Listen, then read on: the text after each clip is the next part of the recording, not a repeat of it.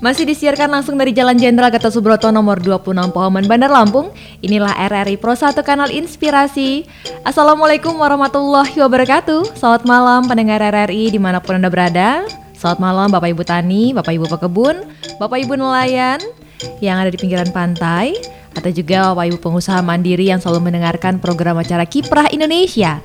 Malam hari ini, saya Irma Nurdewi menemani Anda di Kiprah Indonesia untuk hari ini dengan topik yang akan kami bahas seorang peneliti dari BPTP Lampung Balai Pengkajian Teknologi Pertanian Lampung tentang topik kita hari ini adalah budidaya sayuran hemat air. Pendengar kita tahu ya bahwa dari waktu ke waktu kebutuhan akan air terus meningkat. Sementara pasokan air bersih semakin berkurang sehingga berpotensi menjadi lebih mahal. Oleh sebab itu, kita yang dianjurkan juga untuk memaksimalkan mungkin penghematan pengeluaran air, termasuk kebutuhan air untuk kebun dan tanaman. Nah, di malam hari ini kita akan membahas juga terkait dengan budidaya sayuran hemat air yang akan diberikan untuk Anda. Tapi sebelum kita masuk juga ke wawancara, jadi ada beberapa hal yang juga harus kita lakukan untuk menghemat penggunaan air di taman rumah kita. Jadi ada beberapa hal yang perlu kita perhatikan. Yang pertama adalah biarkan tanah Anda bekerja, jadi gali dan baliklah tanah di kebun Anda. Tujuannya adalah selain untuk rotasi ruang udara, penggemburan dan pengembalian tanah dapat menghemat air. Karena itu akan lebih sedikit mengalami penguapan dan kemudian lebih banyak meresap ke dalam dan disimpan oleh organisme tanah. Selanjutnya Anda bisa pilih tanaman yang hemat air juga. Di beberapa daerah atau mungkin jika daerah Anda ya sangat sedikit tersedia sumber air, maka pilihlah memang tanaman yang konsumsi airnya rendah. Karena memang ada beberapa tanaman-tanaman yang juga bisa hidup walaupun tidak terlalu banyak menggunakan air. Kemudian, berantas tumbuhan gulma. Gulma dan tanaman pengganggu lainnya harus dicabut agar jumlah konsumsi air tidak banyak atau menjadi kompetitor bagi tanaman utama kita. Bisa gunakan mulsa juga pendengar karena mulsa adalah material penutup tanaman budidaya yang bertujuan untuk menjaga kelembapan tanah serta menekan pertumbuhan gulma dan penyakit sehingga membuat tanaman tumbuh dengan baik. Material mulsa juga berupa kayak lembaran plastik atau bahan organik seperti daun kering, serbuk gergaji kayu dan sejenisnya. Bisa atur jadwal pengairan dan penyiraman. Untuk Anda pendengar percuma melakukan penyiraman jika tidak sepenuhnya diserap oleh tumbuhan. Misalnya saat cuaca panas, air akan lebih banyak mengalami penguapan ke udara. Oleh sebab itu, penyiraman di pagi hari dan senja hari pada saat cuaca mulai dingin akan lebih mampu menghemat penggunaan air. Langkah selanjutnya adalah pengelompokan tanaman Anda sesuai dengan kebutuhan airnya ya. Jadi tujuan melakukan tindakan air ini adalah agar Anda mampu memberi porsi air pada suatu bidang tanah sesuai dengan kebutuhan kelompok tanaman tersebut. Jika Anda menanam berbagai jenis tumbuhan yang tingkat konsumsi airnya berbeda pada satu bidang tanah yang sama, maka pertumbuhannya menjadi tidak optimal. Mungkin ada tumbuhan yang kelebihan air atau sebaliknya. Terus mendengar, Anda bisa juga cukur rumput Anda lebih pendek karena memang memotong rumput ya yang menghiasi halaman kebun yang ada di rumah Anda juga dapat menghemat pengeluaran air. Rumput yang pendek akan mempermudah pengairan dan juga memberi kesempatan lebih besar bagi tanaman utama untuk memperpanjang akar-akarnya di dalam tanah. Sehingga para tanaman ini menjadi lebih mandiri dalam menemukan sumber-sumber air yang tersedia di dalam tanah. Dan Anda juga bisa tanam bunga di dalam pot Memang menanam bunga dalam pot juga akan mempermudah menata letak keindahan taman ya di rumah. Ada yang juga diletakkan mungkin di dekat halaman, ada bahkan juga yang digantung pot-potnya karena memang Anda bisa meletakkannya, menatanya dengan sesuai selera.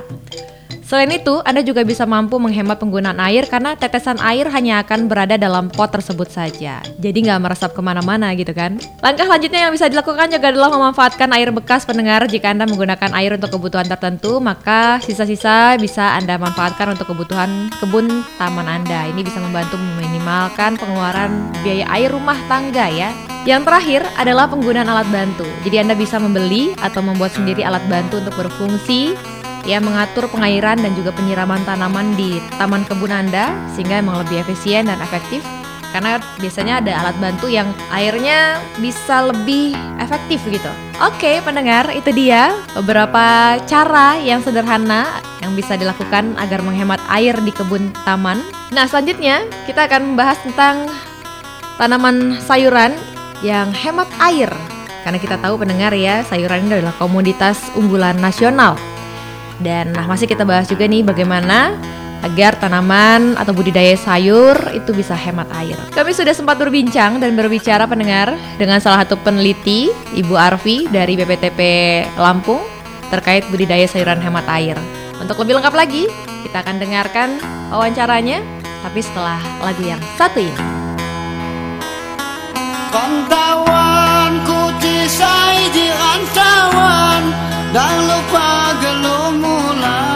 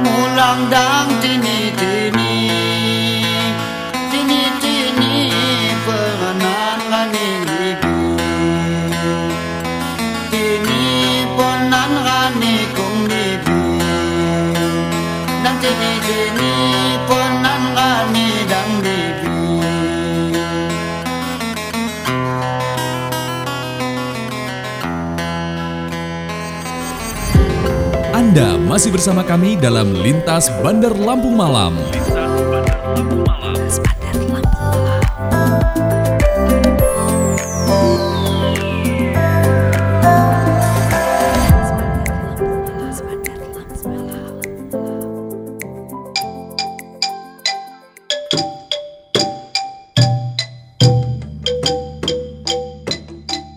Pendengar RRI, sayuran merupakan salah satu komoditas unggulan nasional. Kebutuhan sayuran ini meningkat sejalan dengan bertambahnya jumlah penduduk. Namun nih memang ketersediaan sayuran saat ini memang belum dapat memenuhi kebutuhan masyarakat ya. Dan agar ketersediaan mencukupi, intensitas penanaman sayuran juga harus meningkat. Salah satu kebutuhan pokok untuk menunjang hal itu itu adalah ketersediaan air. Pada wilayah-wilayah yang sumber airnya terbatas, apalagi juga ketika kemarau panjang, budidaya sayuran juga harus dilakukan dengan cara yang hemat air. Nah, hari ini pendengar, saya Irma Nurdewi juga sudah bertemu dengan Ibu Arfi Irawati. Beliau adalah peneliti ya dari Balai Pengkajian Teknologi Pertanian yang kami akan ajak berbicara tentang budidaya sayuran hemat air. Halo Ibu, selamat siang. Selamat siang. Terima kasih Ibu waktunya sudah bisa bersama kami Bu. Ini terkait dengan budidaya sayuran hemat air nih Bu. Sebenarnya langkah awal nih Bu dalam budidaya hemat air ini seperti apa? Oke Mbak, terima kasih. Sebenarnya tidak ada yang sulit untuk urusan bertanam sayuran, hanya saja memang kita akan terkendala dengan ketersediaan air. Nah, untuk sayuran yang hemat air eh, itu memang kita harus bisa memilih, bisa contohnya ada sawi, ada kangkung yang bisa ditanam di pekarangan.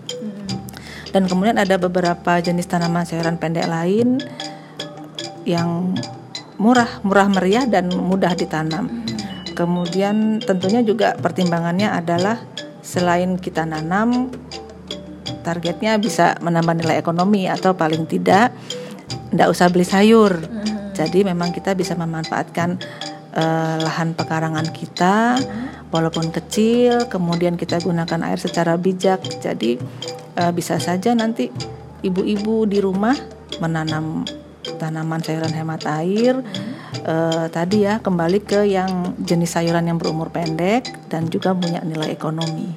Oke, tapi ada juga nih Bu yang memang niat banget juga kan karena mungkin uh, mereka ingin mendapatkan pendapatan ya Bu ya dari tanaman sayur yang bisa dijual gitu. Iya. Mereka biasanya juga menanam di uh, ladang atau juga di tempat lahan yang sudah disiapkan. Itu biasanya sumber airnya berasal dari mana nih Bu?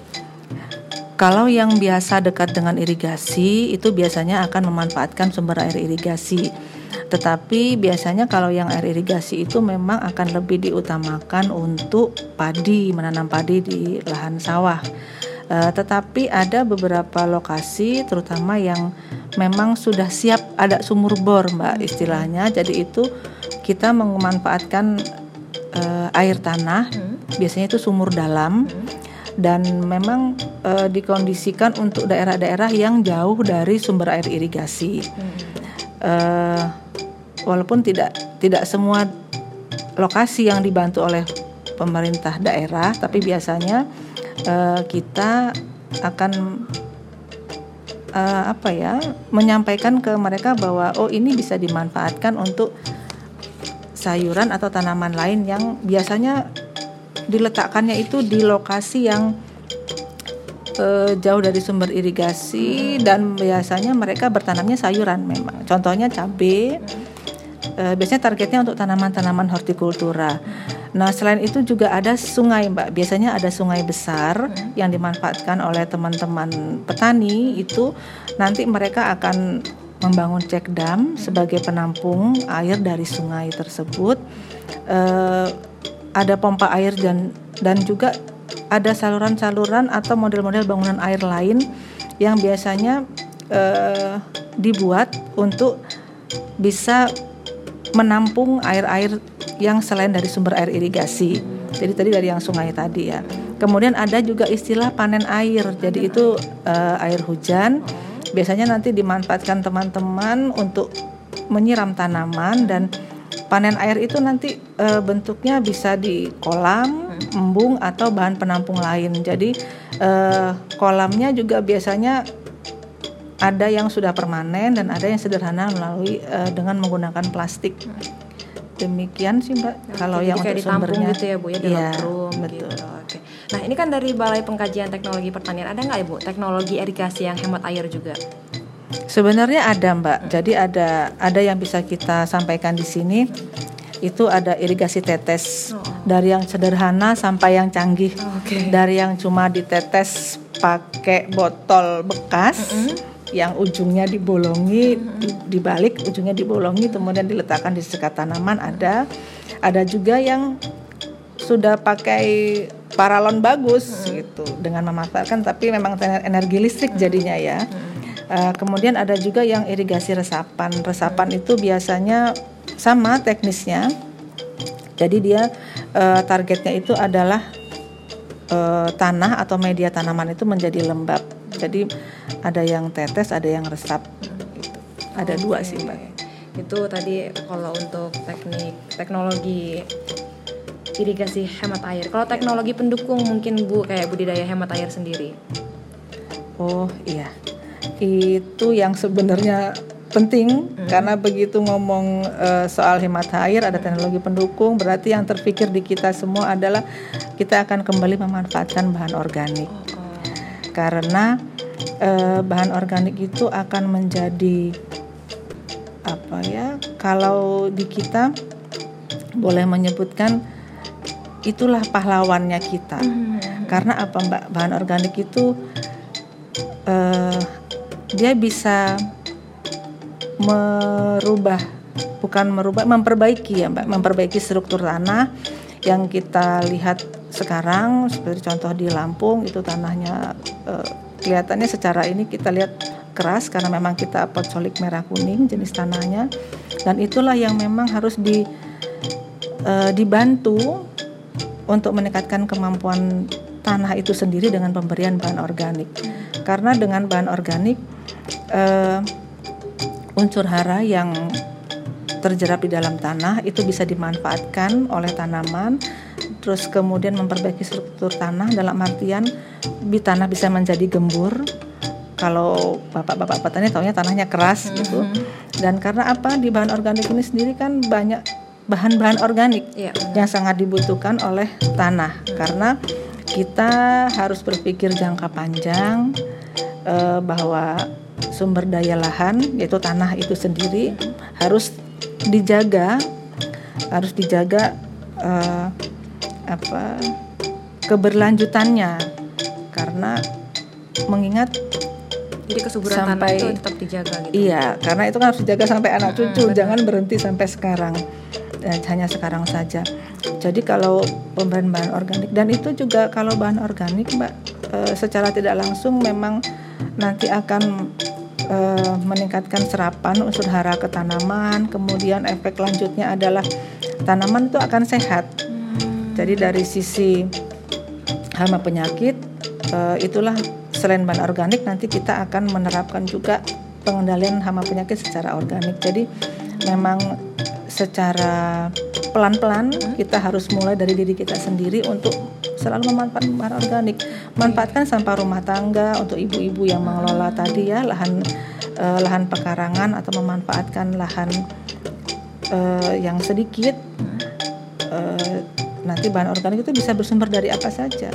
Jadi tidak harus beli, tapi kita bisa memanfaatkan sampah rumah tangga. Udah hemat, kemudian juga punya banyak manfaat ya Bu ya. Betul dan kita aman ya. Kalau Aman, organik kan kita Benar. berarti tidak pakai pestisida. gitu. Jadi buat tanah juga ternyata itu malah bikin aman juga ya selain buat kita konsumsi, tanah juga jadi lama tahan suburnya begitu. Bu. Iya, karena di tanah itu kan juga ada penghuninya, Mbak. Jadi Bener, ada bener, bener. ada ada mikroorganisme, Iya, benar. ada makroorganisme. Jadi ada ada mikro, ada meso, ada makro dan semuanya itu harusnya eh, sustain di dalam Hmm. tanah ya. Mereka harusnya posi- posisinya juga harusnya stabil Hmm. karena kehidupan di dalam tanah itu juga kan eh, tidak terganggu tidak ter tidak harusnya tidak terganggu dengan yang kimia-kimia itu karena mereka lah yang yang membuat supaya tanah kita itu tetap eh, subur berkelanjutan sumber dayanya gitu. Jadi yang kecil-kecil di bawah itu juga harus kita harus kita ingat ya. eh, iya harus kita ingat ininya apa sumbangsihnya besar juga. Tadi Ibu juga sempat bilang nih terkait dengan irigasi tetes nih Bu. Sebenarnya mungkin pendengar juga pengen tahu nih, ada cara-cara pembuatan alat irigasi sederhana kayak tadi irigasi tetes tadi Bu. Boleh disampaikan ke pendengar RRI Bu? Ada mbak, itu tadi ya terus sempat kita bilang botol bekas itu eh, boleh bekas apa saja bekas infus, tapi kalau bekas infus berarti harus hati-hati yang bersihinnya ya. nanti muncul yang lain. Hmm, botol bekas minuman yang paling mudah mbak. Jadi nanti eh, botol minuman itu di bagian bawahnya nanti dilubangi dengan paku, sehingganya eh, apa ya? Pada prinsipnya yang penting airnya tuh bisa netes aja, Oke. netes netes terus ya ke bawah kemudian eh, nanti ada selang kecil itu yang nggak pakai selang juga bisa sebenarnya langsung langsung apa netes. Tapi kalau yang mau lebih canggih lagi biasanya rajin itu ada eh, selang-selang kecil lagi yang didekatkan ke tanaman ya.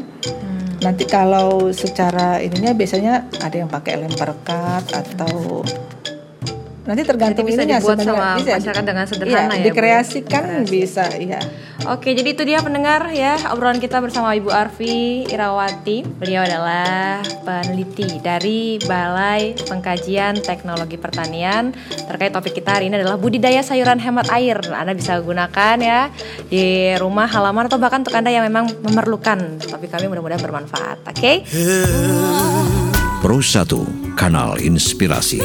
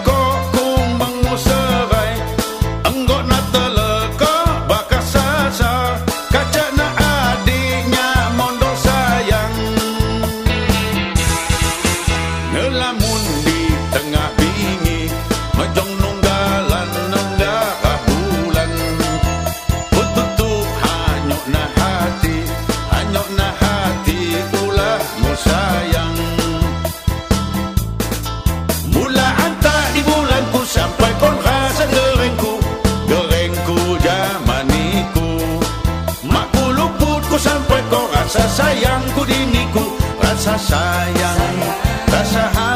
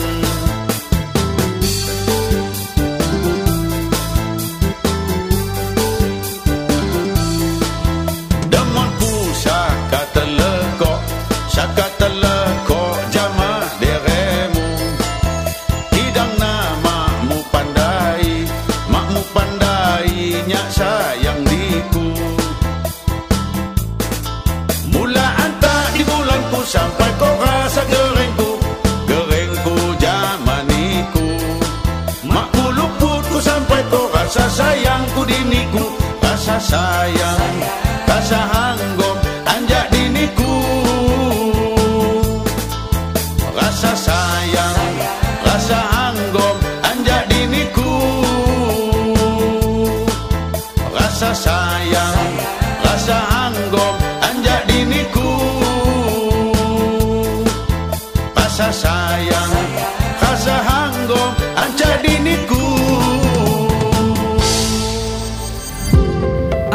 masih bersama kami dalam Lintas Bandar Lampung Malam.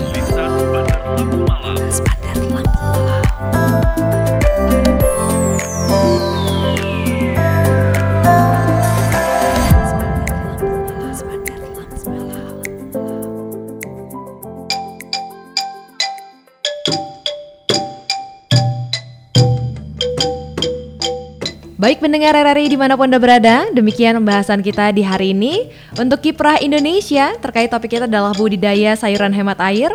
Juga tadi ada beberapa informasi terkait dengan cara-cara sederhana untuk menghemat air di kebun taman.